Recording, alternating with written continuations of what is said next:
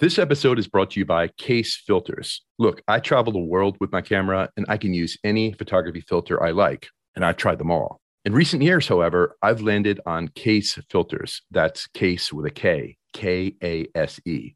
Kase filters are made with premium materials, HD optical glass, shockproof, zero color cast, round and square filter designs, magnetic systems, filter holders, adapters, step up rings, everything I need so I never miss a moment. And now my listeners can get a 10% off the Kase Filters Amazon page when they visit beyondthelens.fm forward slash kase and use the coupon code BERNABE10. That's beyondthelens.fm forward slash kase and coupon code BERNABE10 for 10% off your Kase Amazon order. Kase filters capture with confidence. Hi,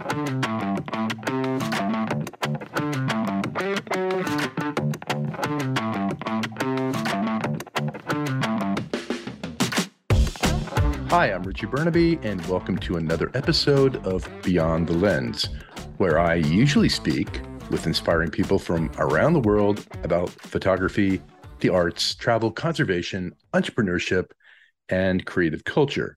But in this episode, however, you'll be hearing just one lonely voice behind the mic, and that would be mine. I am literally about to walk out the door, get on a plane, and hopefully take an uneventful flight back to Africa, from where it seems I just returned. I have a stop in Morocco, with my ultimate destination being Kenya and the Maasai Mara Reserve in East Africa. For some personal wildlife shooting with my friend Benson, who's a Maasai guide and a tent reserved at the Lorien Safari Camp. Thanks to them for making this possible. And I thought it would be a good idea before I ran out the door to share some of my thoughts on how I prepare for such a trip, the gear I'll be taking with me, some of the strategies I'll use once I'm in the Land Cruiser and photographing the the charismatic megafauna of the African savanna. So, my MacBook Pro is open. I haven't packed it yet. It's still running. And as you can hear, the mic is plugged in and it's powered on. So, without further ado, let's get started. I think I'll separate this into three parts. Let's call the first preparation. The second will be gear, and that's photo gear specifically. And then the third will be some strategies and approaches I take while on a photo safari. So the first part of preparation is deciding on location. And this I've already done. The Maasai Mara, often referred to as just the Mara, and the Serengeti are basically the same location, the same area. It just happens to have a political border that runs through it, with the Serengeti being in Tanzania to the south and the Mara in Kenya in the north. It's the same ecosystem. And this area is iconic for big game viewing and photography, especially if you're into big cats, which I am. Now, there are many, many other superb safari locations within Kenya alone and throughout Africa for that matter Tanzania, Zimbabwe, Zambia, Botswana, Namibia, South Africa. I'm sure I'm leaving something out. But there is a certain energy in the Mara and in the Serengeti too, but particularly I feel it in the Mara. There are predators everywhere. Every animal you encounter is on edge, is hyper alert, is hyper aware. There's a certain electricity in the air that I don't quite sense as strong in other areas of wild Africa. Even in Amboseli in the south of Kenya, which I love, by the way, for elephants, the fewer cats, fewer predators, and the animals appear fractionally more relaxed and less on edge. In the Mara, there is a palpable tension. There's a potential life or death drama possible at any moment. I mean, you can literally feel it and see it in the body language of the animals that you see, and there are many. So I've decided on the Maasai Mara. It's my sixth visit, I believe. So why am I going in September? The Mara is very close to the equator. So the days are all nearly about the same length in terms of the amount of daylight. That doesn't change. Temperatures are moderated because of the elevation. which is about 5,000 feet. So we're looking at temperatures in the mid 50s Fahrenheit at night and in the early morning, with highs in the low to mid 80s during the day with low humidity. That's not too shabby. I mean, that's also year round. So, what to look for in terms of times of year or season? Two things the rainy and the dry seasons. There are actually two rainy seasons in the Mara a short rainy season in November, December, and then a longer rainy season approximately March through May. The long, cool, dry season in the Mara is about June through October. And the latter months of the dry season are my absolute favorite. So September is perfect in my book. June and July usher in the dry season, but the grasses are still very tall and very green from all the rain the Mar had just received.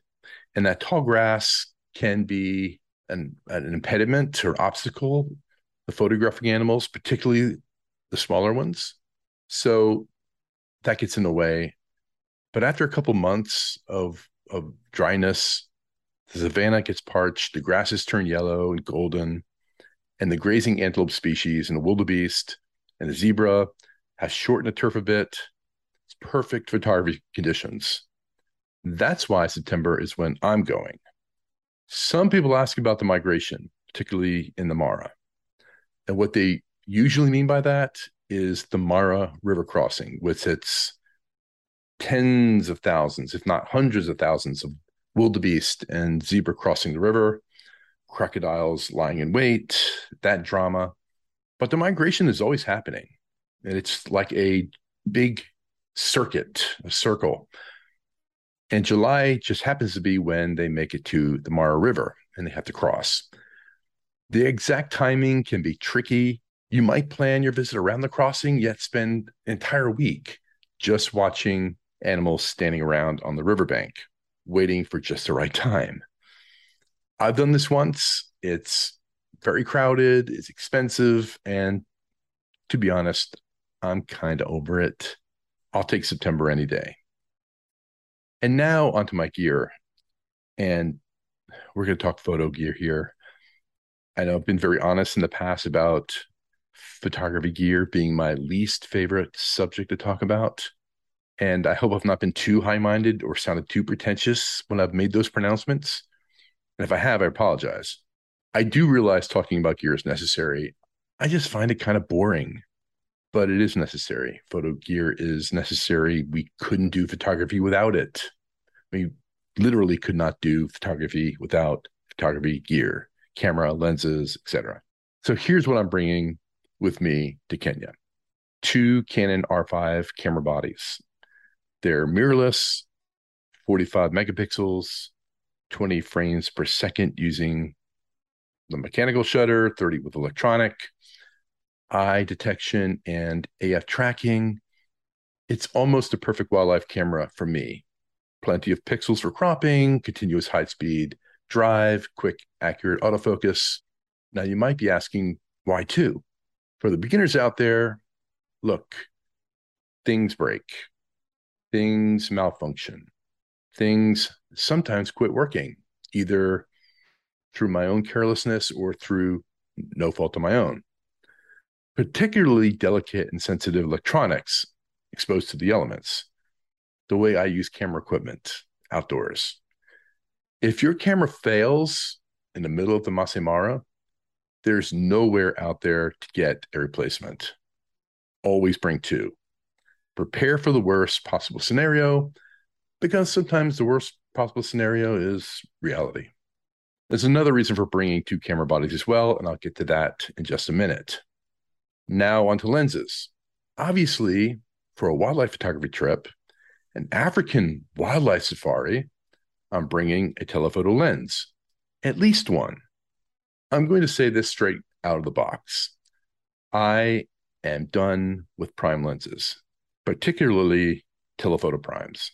Again, if you're new, a prime lens has a fixed focal length, a 500 millimeter f4 or a 400 millimeter f2.8. They're both prime telephoto lenses. These are beautiful lenses. They're big, they're gorgeous, they're sharp, they're regardless of the brand you use, but they're also inflexible. They're not versatile. And the variance in image quality between a prime and a zoom these days is almost zero. That wasn't always the case going back 20, 30 years ago, but now it is. The difference is negligible. The prime lenses I mentioned, for example, are for the most part faster than zooms. And when I mean, when I say faster, I'm talking about the larger maximum apertures. But with the high ISO capabilities of today's modern digital cameras, that's not even a big deal anymore. What these big primes do offer is a shallower, narrower depth of field, good for throwing the background out of focus, but that's about it. And I'm not even sure that's a big enough reason to give up the versatility of a telephoto zoom lens and the ability to creatively compose your subject, especially when you can't zoom with your feet. You're stuck in the vehicle. So I've just set the table for my lens choices. I'm bringing two telephoto lenses on this trip. Both of them are Canon, unsurprisingly. Not that that matters. One is an old Canon EF lens, a 200 to 400 millimeter constant f4 maximum aperture with a built-in 1.4x teleconverter. So with a flip of the switch on the lens barrel, it goes from being a 200 to 400 millimeter f4 to a 280 to 560 millimeter f5.6. So the entire zoom range on that one lens is 200 millimeters to 560. It's very sharp. It's fast. It's a versatile zoom range. I use a EF to RF adapter since it's an EF lens and I'm using a, a mirrorless body. The downside, it's big. It's heavy. It's the size of a 500 f4 prime, but it's my favorite wildlife lens, hands down. I'll also be bringing a Canon RF 100 to 500 zoom. Yes, it's a bit redundant, almost the same focal length as the lens I just mentioned, but this lens is smaller, it's lighter, it's more compact. The maximum aperture at 500 millimeters is 7.1. Not ideal. It's a bit slow, but I can use it for birds in flight and for panning, and it's so easy to handhold. Arms don't get tired. And if my 200 to 400 fails in some way, let's say I drop it out the window and my guide runs it over, I can use the 100 to 500 as a replacement if necessary. And then there's one more lens, the Canon RF 24 to 105 millimeter. It's a great all purpose walking around lens. This lens stays mounted on my second camera body. I'm going to keep it in the seat right next to me just in case I want to go wide, or there's some awesome clouds, or a great sky, or to do an environmental portrait. See, I told you there would be another use for the second camera body. I have it right here next to me. I don't have to change lenses when the opportunity arises. No tripod for this trip. There's hardly a place for it. When I'm in the safari vehicle, about 50% of my images are taken completely handheld, while the other 50% are stabilized with a beanbag. Your guide will probably provide a beanbag if you ask, or you can bring your own. Just just don't fill it until you arrive. It's a lot easier to travel that way. Fill it with beans or rice when you get to Kenya or Tanzania or South Africa or whatever. I like the inverted U-shaped design. Kind of looks like a bigger, heftier neck pillow in a way, except it's got a flat top. It's that same shape. I have a Naturescape skimmer sack, and it's I've had it for for ages. It's still available for sale on Amazon and B&H. Lenscoat makes one in this particular design, and so does the Vest Guy, which is a company that makes similar products. Don't fill them to 100%. 85 to 90% is just about right. So that when you set your camera and lens on it, it sinks in a little bit and cradles it. I don't use a flash all that much anymore. I bring one just in case. I used to use one quite often, but I've grown to dislike the look, the effect that it creates. But there are some special esoteric situations where a flash can be used creatively. I have a Canon 430 EX3 RT, and I use a better beamer flash extender, which is like a Fresnel lens to help throw the flash output in a narrower beam and project it a little further. I always bring a pair of binoculars with me on these safaris. Your guide's going to have a set. Your guide is going to be able to spot wildlife a hundred times better than you. You can bet on that. But he's also driving. He's driving the vehicle. And sometimes he's on the radio. He's talking to other guides about possible sightings of, of animals. So you can help. I just don't go on a safari without a good pair of binoculars. And right here beside me, packed in my Patagonia duffel, is my Swarovski NL 1032s. Expensive, but by far the best binoculars on the market. You want fast, durable, reliable memory cards. My R5 take the new CF Express Type B cards. I use Lexar Diamond Series because they are the fastest on the market. I shoot high speed continuous and I can go through 35, 40 images in mere seconds and it never slows down and the buffer never fills. You can also use these cards as a backup for your images. You always want redundancy. So if you are downloading your images to your laptop, you can, if you have enough cards, keep copies on the memory cards, or at least have an external drive and have a copy on your laptop. Always have a redundancy. Always have copies in two different places at all times. And when you travel, try to put them in two different bags. So if your camera bag gets stolen, you know, God forbid, you can always replace the camera equipment but you can't replace the images. So have a, a, separate copy of your images in your check luggage or some other place. So you always have two copies at all times. Filters, not really needed, honestly. Um, you know, as a wildlife photographer using long telephoto lenses, I'm always starved for light. I'm needing faster shutter speeds and trying to keep the ISO as low as possible. So if you're going to use a filter, you better have a damn good reason for doing it.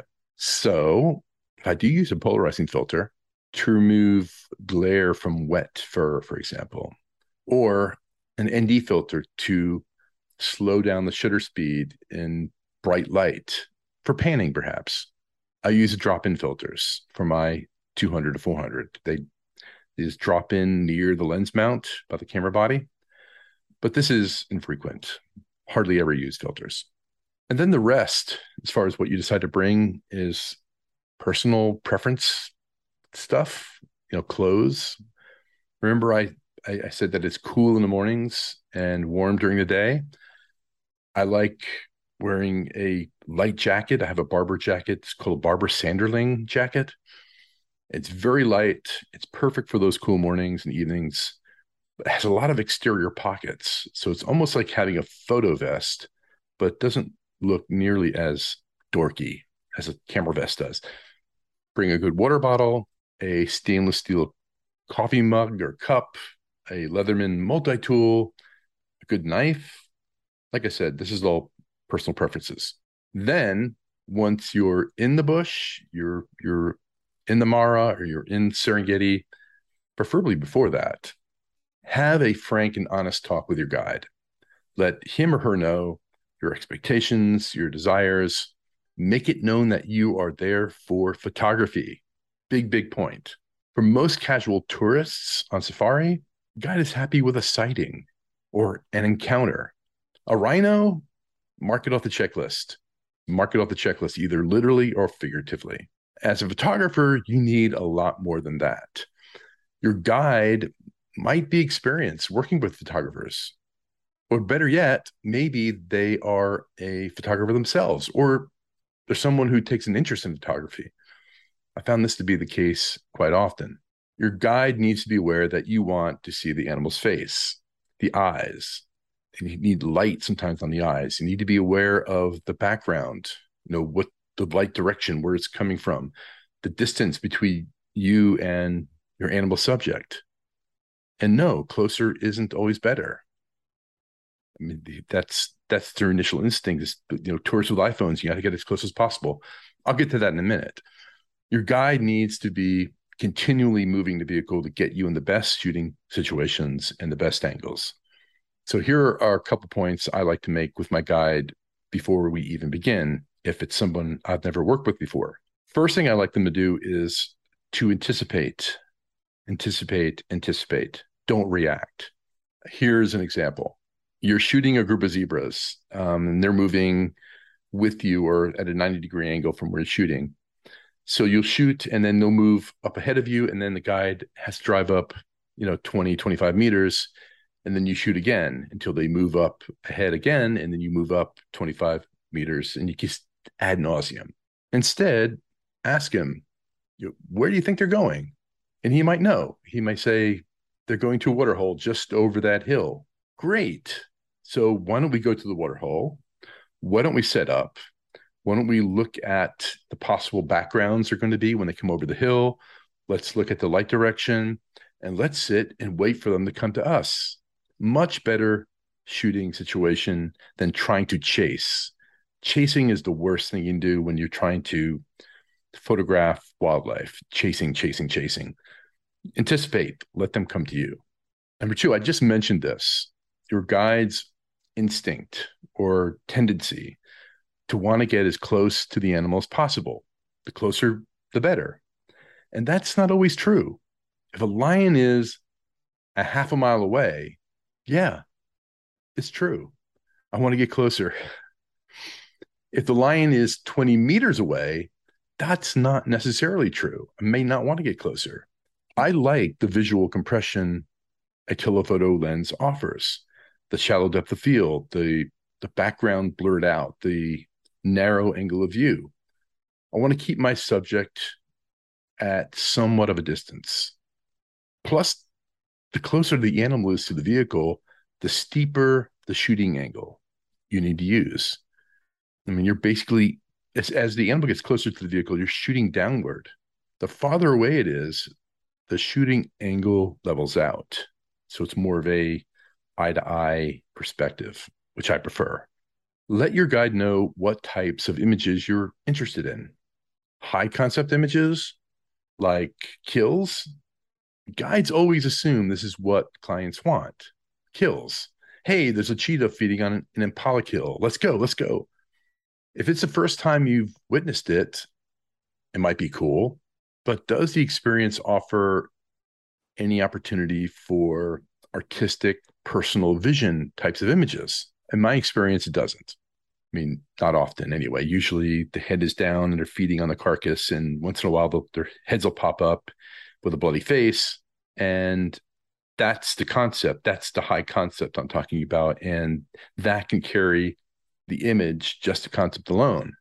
If that's what you're looking for, fine. Let your guide know that. If not, communicate that too. As for a shooting strategy, or settings. I like to keep things simple shutter priority and auto ISO most of the time. There are exceptions. For 80% of my shooting situations, one one thousandth of a second is enough. Sometimes I want faster. I can override that by going to one sixteen hundred or two thousandth of a second. If the vehicle is completely still and I'm in the vehicle alone, so there's not people moving around and it's rocking, the engine is off, the animal is basically stationary, I'll cheat and take it down to one five hundredth of a second or one three twentieth of a second. It depends. With auto ISO, the number will be higher during low light, early morning and late evening, and lower during the brighter daylight hours. Don't be put off by the higher ISO numbers early and late in the day. I and you would rather have sharp images with some noise than blurry ones. In other words, I'll take a sharp image with 8000 ISO than a blurry image at 800. Case closed. I use the eye detection AF tracking if there are no obstacles or impediments in the way. And if not, I'll use autofocus with a spot indicator that I can move manually. I have these two autofocus settings with shutter priority and auto ISO pre programmed into my customizable shooting bank so that I can switch back and forth quickly and effortlessly. Use high speed continuous autofocus, even if your subject is just sitting there motionless. The reason? The first image of the burst is more likely to be unsharp than, say, the second, third, fourth, and so on. That's because your finger was moving as it depressed the shutter release on that first image. The subsequent frames has your finger stabilized as it continues to press down and it's not moving.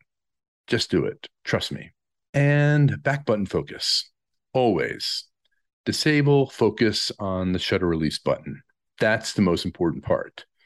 And focus with your thumb.